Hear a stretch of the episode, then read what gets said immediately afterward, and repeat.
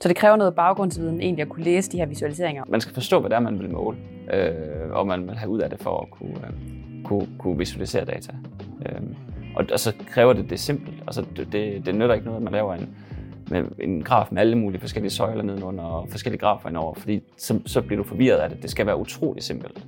Hvis du har brug for at gå i dybden, så, så er tabeller altså bedre til det, fordi så får du helt specifikke tal, og så kan man bruge noget, noget farveillustration og sige, jamen så kan man have noget rød og noget grøn og noget gul i det, og så er der nogle ting, der kan stikke ud der på den måde.